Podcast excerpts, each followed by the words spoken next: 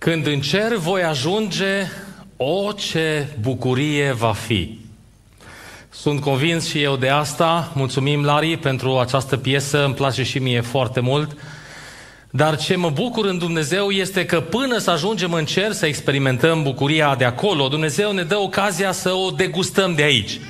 Nu știu dacă cu toții ați intrat în această atmosferă de închinare, dar chiar m-am bucurat și ne-am bucurat. Sunt astăzi împreună cu soția mea, Anca, și pentru asta vă mulțumim. Mulțumim pentru invitația de a fi împreună în această comunitate astăzi, să ne bucurăm în Domnul, să ne bucurăm de cuvântul Lui și să ne încurajăm la dragoste și la fapte bune.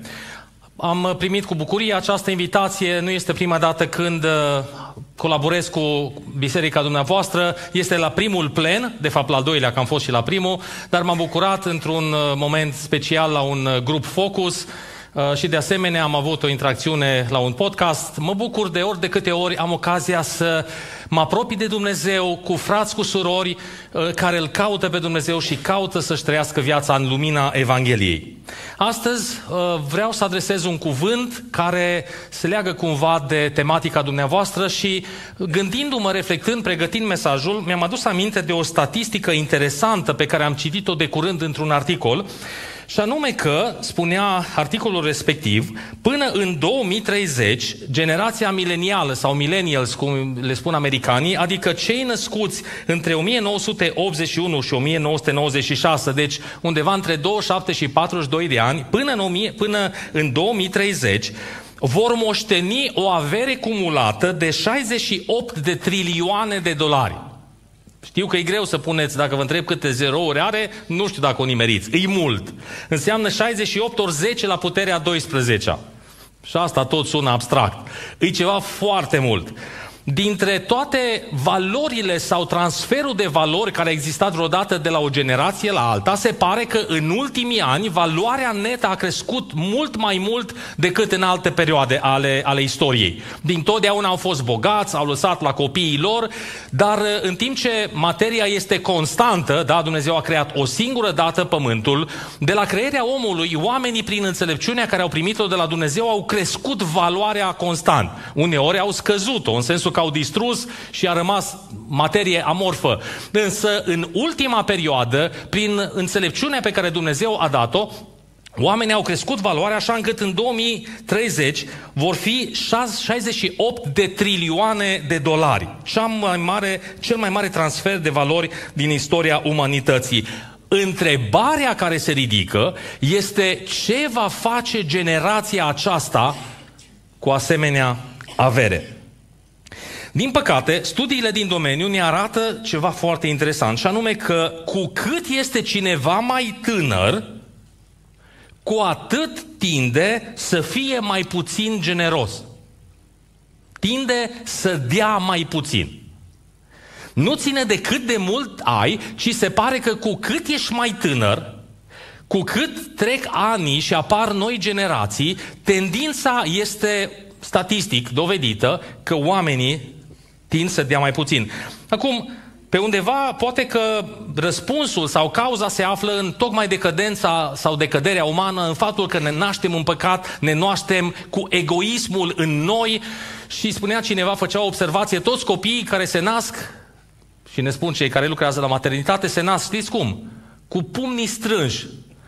Semn al tendinței de acumulare, de strângere, de, de adunat. Însă știți cum plecăm toți? Cu mâinile deschise. În cultura românească le punem și pe piept. Semn că nu luăm nimic cu noi. Dar egoismul, lăcomia, dorința de a acumula pentru noi, uh, pare să că în loc să scadă, crește. Ce am descoperit ca deosebit de integrant legat de statisticile acestea este ceea ce un institut de cercetare din Statele Unite numit Institutul Barna ne-a pus la dispoziție și ne-a spus că, ne spune că din această generație a celor dintre 27 și 42 de ani, doar 13% obișnuiesc să dăruiască cu regularitate.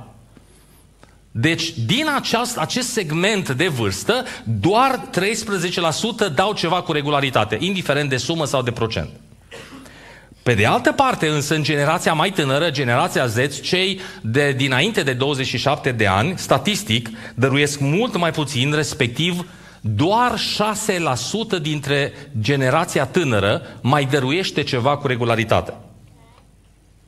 Același institut ne spune că 7% din generația de peste 70 de ani dau cu regularitate 10% doar la biserică.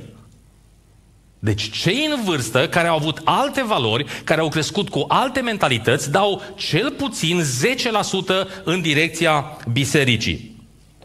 Prin comparație, dintre mileniali, doar 1% din această categorie de, de vârstă dă 10% în direcția unei biserici locale. Situația devine și mai alarmantă când ne gândim la credincioșii care se declară urmași al lui Hristos. În timp ce 7% din cei peste 70 de ani, în general, dau la biserică, indiferent de confesiune, acum ne referim la cei care spun sunt urmași al lui Hristos, cred în Hristos, îl urmez pe Hristos, El este Domnul vieții mele. Institutul Barna spune că doar 20 la, 21% dintre credincioșii evanghelici dau 10% bisericii locale, iar 25% dintre credincioși nu dau absolut nimic. Adică vii la biserică, te bucuri de părtășie, te bucuri de servicii, te bucuri de, uh, de ajutor, însă tu spui să se descurce, îi treaba mea. Întrebarea este, oare de ce? De ce atunci când e vorba de bani, avem dificultăți în a-i administra într-un mod care îl onorează pe Dumnezeu. Am înțeles de la păstorii dumneavoastră că ați început o serie de mesaje cu subgenericul merită și am înțeles că ați parcurs deja trei mesaje care vorbesc despre implicare în slujire, ascultare și ucenicie. Altfel spus, merită să slujești pe Dumnezeu, merită să asculți de Dumnezeu, merită să-L urmezi pe Isus. Însă astăzi aș vrea să vorbim despre faptul că merită să îți administrezi banii conform cuvântului lui Dumnezeu, conform Bibliei. După cum se menționa în materialul promoțional al acestei întâlniri, care lansa tematica de astăzi, 2350 de versete din Scriptură vorbesc despre administrarea financiară. Comparativ, următorul subiect ca și pondere este rugăciunea și sunt doar 500 de versete, dacă putem spune doar. În orice caz, vedem această pondere însemnată a învățăturii Scripturii care adresează sau tratează administrarea banilor și a bunurilor, dar din păcate prea puțin dintre oameni și chiar prea puțin dintre noi creștinii iau în considerare această învățătură, ci mai degrabă când e vorba de administrarea banilor, ne comportăm, gândim, simțim și acționăm ca cei din lume sau ca oamenii care nu-L cunosc pe Dumnezeu. Domnul Isus remarca această tendință când, adresându-se oamenilor din poporul lui Dumnezeu, le spune nu faceți ce fac oamenii care n-au Dumnezeu. Nu faceți ceea ce fac oamenii care nu-L cunosc pe Dumnezeu. Nu vă îngrijorați de viața voastră gândindu-vă ce veți mânca, cu ce vă veți îmbrăca, pentru că acest fel de a fi, această angoasă cu privire la viață, această nesiguranță, frică, ezitare, spunea Domnul Hristos, Neamurile gândesc așa, neamurile caută, neamurile încearcă să supraviețuiască. Voi însă, care îl cunoașteți pe Iahve, pe Dumnezeul atotputernic, voi căutați împărăția, preocupați-vă de lucrurile valoroase, având în vedere că Tatăl vostru cel ceresc va purta de grijă de nevoile voastre de bază. Însă Isus recunoaște că chiar și în poporul lui Dumnezeu gândirea, mentalitatea ar putea să fie mai degrabă infectată de gândirea lumii decât de gândirea cuvântului. Așadar există un mod al lumii, un tipar, un model de economie, care l-am putea numi al lumii, de administrare a bunurilor, resurselor, dar este și un tipar al lui Dumnezeu, al împărăției lui Dumnezeu. Ambele tipare de gândire au un set de credințe și un set de practici. Dacă în privința credințelor sau adevărurilor de bază lucrurile poate sunt destul de clare, în sensul că sunt enunțuri, enunțuri filozofice, noi asta credem și asta credem noi, în privința practicilor, lucrurile s-ar putea să fie puțin confuze, pentru că atât credincioșii, urmașii lui Hristos, cât și oamenii din lume care nu se raportează la Dumnezeu ca la valoare ultimă, au anumite comportamente financiare. Oamenii de peste tot cheltuiesc. Cheltuiesc și credincioși și cheltuiesc și necredincioși. Oamenii de peste tot muncesc.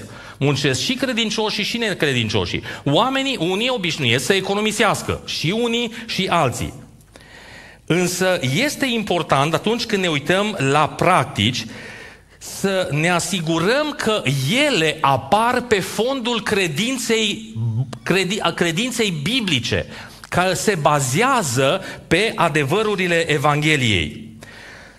Am vorbit la început despre generozitate și, în general vorbind, oamenii sunt generoși. Din diverse categorii sociale, oamenii sunt generoși. Însă, ce e interesant este că Biblia ne arată că nu orice fel de generozitate este bună sau vrednică sau lăudabilă.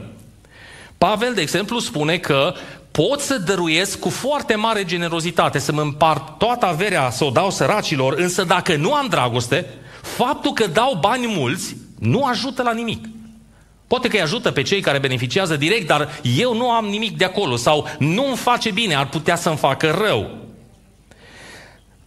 De asemenea, Domnul Hristos identifică între generoși două categorii. Și nu zice, dați numai cât de mult, că rest nimic nu contează. Și spune, iată un grup de oameni care dau și dau mult. Fariseii și cărturarii. Doar că oamenii ăștia dau ca să se scoată în evidență, să, îi, să le arate celorlalți că le sunt superiori și chiar să se mețesc înaintea lui Dumnezeu. Pe de altă parte, Domnul Hristos identifică, remarcă, o femeie care dă foarte puțin, văduva care dă doi bănuți, și pe care Hristos o laudă. De ce? Pentru că a dat sumă mare, pentru că a realizat un impact puternic în societate, nu neapărat, deloc de fapt, la valoarea, la suma respectivă, însă Isus arată că generozitatea și practica generozității trebuie să aibă la bază o gândire biblică sănătoasă. Una din practicile asociate administrării resurselor și banilor pe care o întâlnim atât în lumea laică cât și în cea bisericească este practica zeciuielii. Din păcate, ca și alte practici de administrare, munca, economisirea, investiția, dărnicia și zeciuiala poate fi înțeleasă și practicată greșit sau poate fi înțeleasă și practicată conform cuvântului lui Dumnezeu.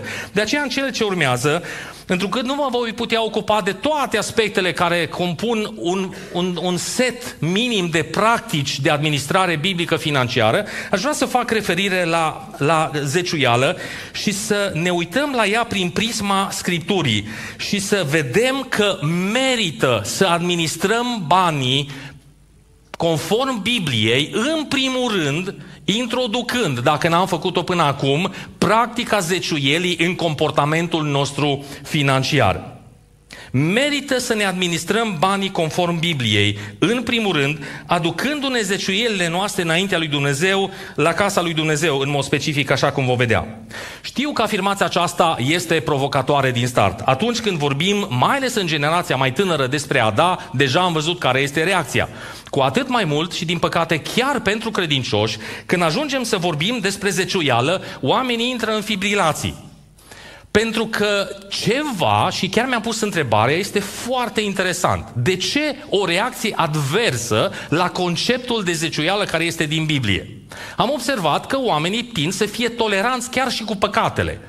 Măi, nu s-au mai înțeles bine ori divorțat, decât să se omoare între ei, mai bine ori lăsat o baltă. Oamenii sunt înțelegători. Și desigur că un caz de genul acesta trebuie tratat cu înțelepciune și sunt situații și situații. Însă ce mi se pare interesant pentru credincioși este că în anumite situații, când vorbești despre zeciuială, oamenii încep să reacționeze și să își exprime dezacordul sau împotrivirea față de zeciuială ca și când ar fi un păcat. Nu doar că nu și-o asumă, ci li se pare că a vorbi despre zeciuială ca despre o practică a administrării financiare uh, este un lucru greșit. Aș vrea în această dimineață să, să ne uităm totuși în Scriptură și să vedem ce spune Scriptura. Eu cred că una din cauzele care duc la această adversitate față de principiul zeciuielii este neînțelegerea fundamentului teologic a, a sensului, a rostului pentru care această învățătură este în Scriptură. Oamenii, chiar și credincioși, nu înțeleg ce este ea, cum se practică din punct de vedere biblic, ce vizează ea sau ce urmărește ea și ce efecte asociate practicării ei ne putem aștepta să le vedem. De aceea vă invit să privim la subiectul zeciuielii și să înțelegem și să vedem că merită să administrăm banii cuvântului lui Dumnezeu închinându-ne prin zeciuială. Câteva adevăruri teologice, câteva afirmații câteva truisme, dacă vreți, care vin din Scriptură și care trec peste timp. Sunt cuvântul lui Dumnezeu și ele sunt baza credințelor noastre și apoi a practicilor noastre. Primul adevăr necesar de înțeles pentru o perspectivă biblică legată de zeciuială este faptul că ea îi aparține lui Dumnezeu. Așa citim în Levitic 27 cu 30 orice zeciuială din pământ, fie din roadele pământului, fie din rodul pomilor, este a Domnului, este un lucru închinat Domnului. Lucrul acesta trebuie înțeles ca fundament, ca bază atunci când vrem să ne formăm o perspectivă biblică legată de finanțe. Pentru că acest aspect pare să fie scăpat din vedere sau să nu fie înțeles. Probabil că tinem să ne gândim că zeciuiala e a lui Dumnezeu, de exemplu, după ce o dăm. Și dacă i-o dăm, are zeciuiel și dacă nu i-o dăm, n-are. Biblia ne arată că zeciuiala nu este ce primește Dumnezeu când ne hotărâm noi, ci că în orice resursă pe care Dumnezeu ne-a încredințat-o spre administrare, există un procent de 10% care nu este al nostru de la bun început și până la sfârșit. El îi aparține lui Dumnezeu. Și este important să gândim în termenii aceștia disociativi, să înțelegem că salariul 1 pe fluturaș scrie ceva, dar așa cum pe fluturaș scrie într-o paranteză sau undeva cât e taxa care s-a dus acolo, cât e TVA-ul sau așa, pe veniturile noastre este acolo o paranteză care spune 10% sunt ale lui Dumnezeu. Numai că spre deosebire de stat care ni le ia vrem, nu vrem, Dumnezeu nu ne ia cu forța acești 10%, dar ne informează că nu ne aparțin că sunt la noi în sens tranzitoriu și că au un anumit scop. Așa cum, să zicem, TVA-ul are un anumit scop și zeciuiala are un anumit scop. Doar că de data asta, nu în beneficiul lui Dumnezeu, pentru că Dumnezeu are toate resursele din lume, ci în beneficiul meu personal. În sensul că cu ajutorul practicii aceasta, acestea zeciuielii, Dumnezeu vrea să lucreze ceva în viața mea și e lăsată ca practică tocmai pentru a permanentiza ceva în inima mea. La urma urmei, o vorbă de inimă. În orice caz însă, important să înțelegem că Dumnezeu are zeciuielile sunt ale lui. În orice venit există un procent de 10% care aparține lui Dumnezeu. De aceea eu nu-i fac donație, nu-i fac un hatâr, nu îi fac un bine lui Dumnezeu, ci pur și simplu atunci când aduc zeciuiala, eu recunosc că ceva este a lui și că revine la proprietar. Un al doilea adevăr al Scripturii care ne ajută să ne formăm o bază biblică teologică despre zeciuială este acest caracter sfânt al zeciuielii, această trăsătură de unicitate comparativ cu alt fel de resurse care ne vin prin mână.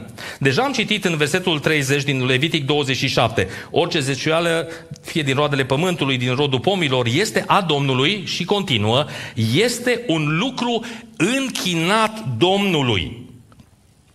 Un lucru sacru, o să vedem imediat. Sunt doi termeni care descriu acest caracter unic și sacru al zeciuielii.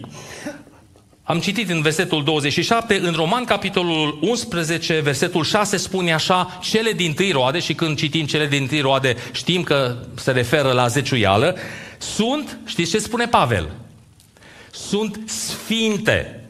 Cele din tâi roade prin însăși faptul că sunt cele din tâi, sunt sfinte. Ce înseamnă sfânt? Sunt doi termeni care definesc conceptul acesta, unul în greacă, unul în ebraică. Cel din Roman, capitolul 11, termenul kadosh, ne spune că aceste cele din tâi roade sunt sfinte în sensul că sfânt înseamnă separat, neamestecat, necomun, distinct.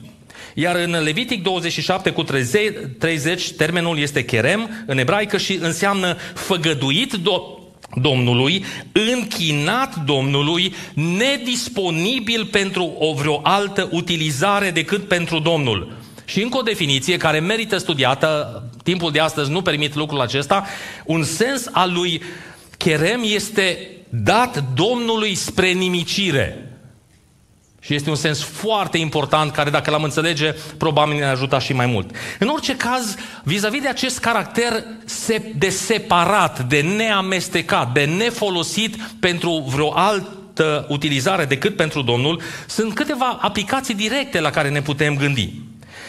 De exemplu, ceea ce implică acest cele din tâi roade și implică separat de o parte pentru Domnul, înseamnă că ar trebui să luăm zeciuiala la început când veniturile vin înspre noi. Nu cândva dacă ne mai rămâne, că mai se ridică întrebarea dacă mi greu luna asta, pot să nu dau zeciuială sau dacă nu mi-a rămas, se supără Domnul că nu-i dau zeciuială. Păi dacă îi dau zeciuiala la început, n-are cum să nu rămână. În orice caz, bunicii noștri au înțeles acest caracter sacru al zeciuielii și obișnuiau, am auzit, am auzit mărturii despre oameni care atunci când venea salariul, și știți cum se câștiga greu pe vremea lui Ceaușescu, bă, părinții, bunicii noștri, însă când venea salariul, omul cu teamă de Dumnezeu deschidea plicul, își chema familia, se rugau, mulțumea lui Dumnezeu pentru purtarea de grijă și luau cele mai noi bancnote. Nu era inflație, nu se tipăreau bancnote foarte des. Noi mai facem colecție cu bancnote noi. Am văzut că bancnota de 20 de lei se poate vinde și la 50 de lei. Asta am aflat-o într-o întâlnire de adolescenți. Ne plac și nouă bagnotele noi, dar bunicii noștri luau bagnotele cele mai frumoase, dacă erau șifonate, le, le, le, le întindeau și le băgau într-un plic separat și spuneau, este partea lui Dumnezeu. Primul lucru când veneau banii. Mai mult decât atât, nu se atingeau de ei, indiferent cât de greu era pe partea cealaltă. Am auzit însă și uh, comportament de felul, am pus plicul cu banii Domnului, dar uh, nu ne mai ajung banii de curent. Așa că nu dăm luna asta zeciuială și zicem, Doamne, nu te supe dacă împrumut de la tine. Dar nu așteptăm răspunsul, nu punem o lână să vedem ne dă Domnul voie sau nu, ci pur și simplu luăm și zicem, las că tu ai de unde mai aștepți tu. Așa cum facem câteodată, din păcate, unii și când ne împrumutăm de la cei care au mai mulți bani. Noi zicem să ne ajute și promite când dăm înapoi de mintea noastră, lasă că nu mortul din ăștia.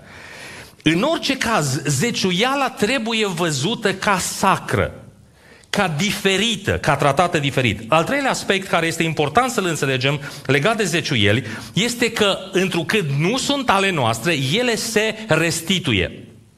Mi-am dat seama din lucrul acesta, pe lângă altele, din limbajul pe care cuvântul lui Dumnezeu îl folosește. Când vorbește despre zeciuială, Biblia vorbește în termen nu de donație, ci de restituire, de aducere.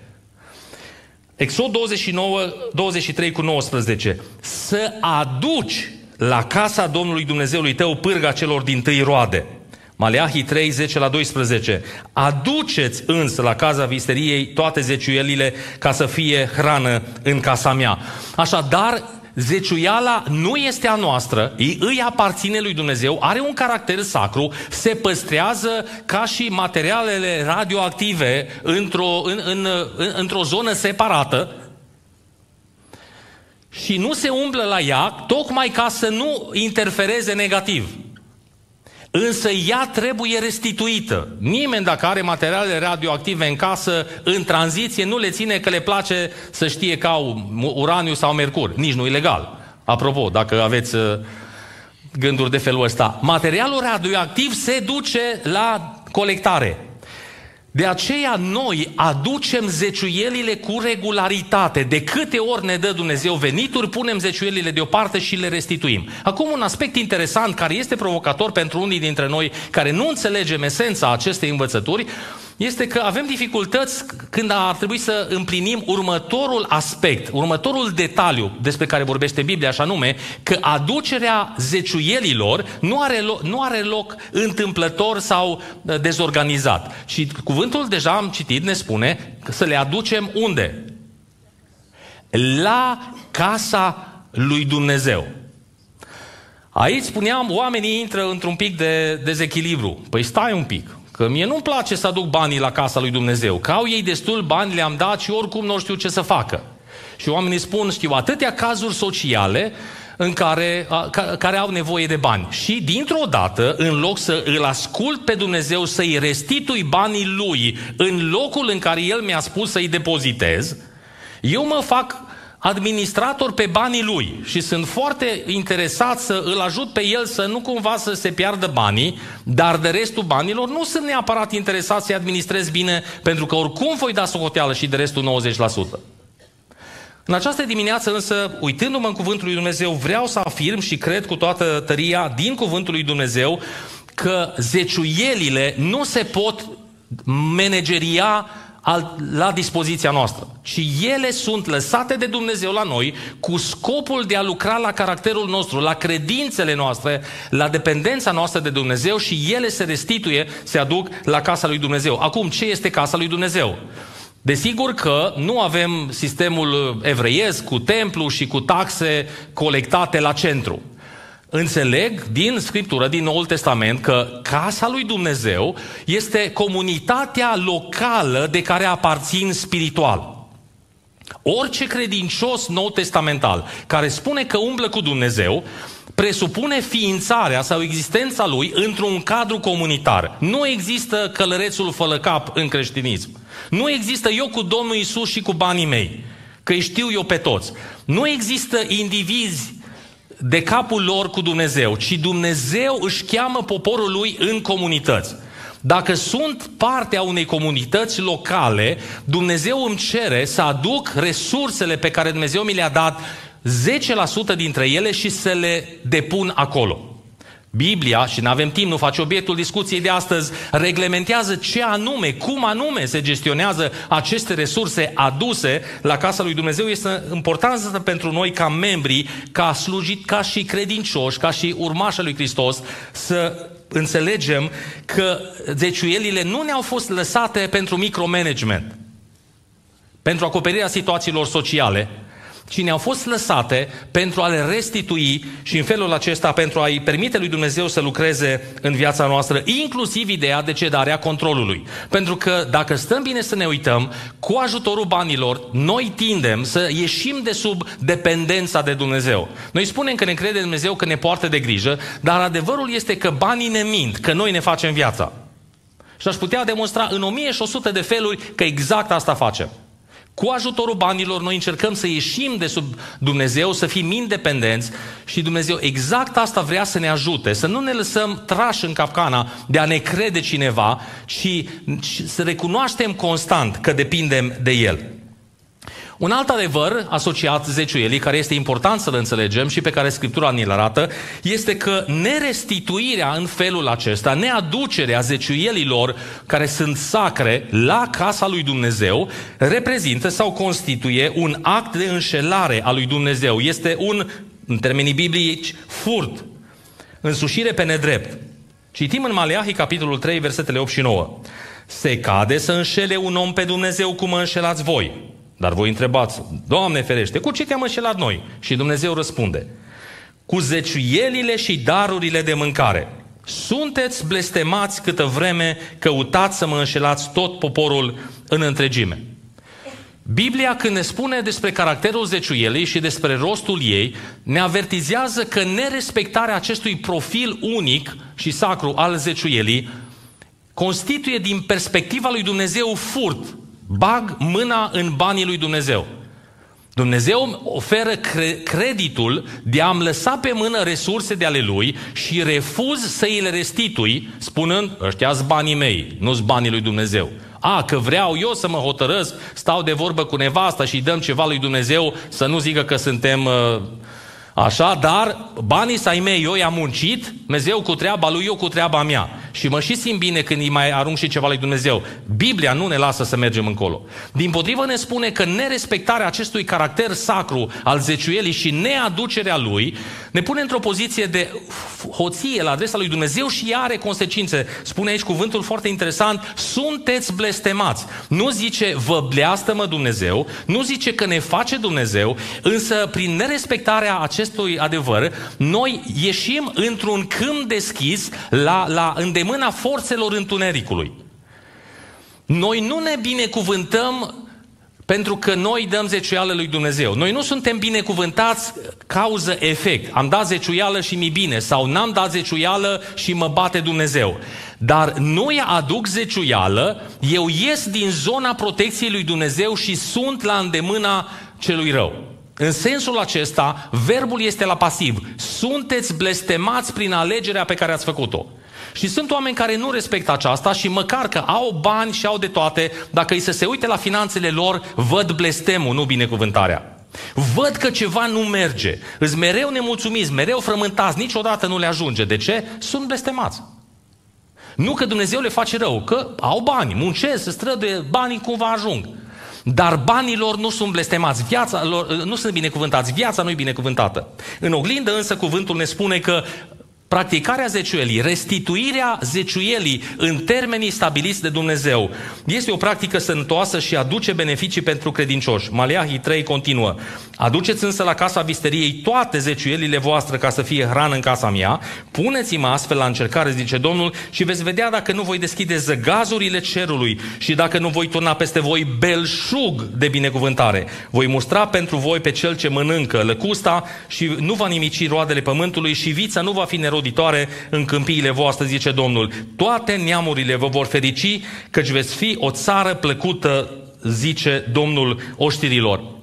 Oameni buni, frați și surori, dragi creștini, atunci când noi respectăm cuvântul lui Dumnezeu și tratăm zeciuielile, acel 10% din veniturile noastre ca având un caracter sacru care îi se returnează lui Dumnezeu într-un act de închinare.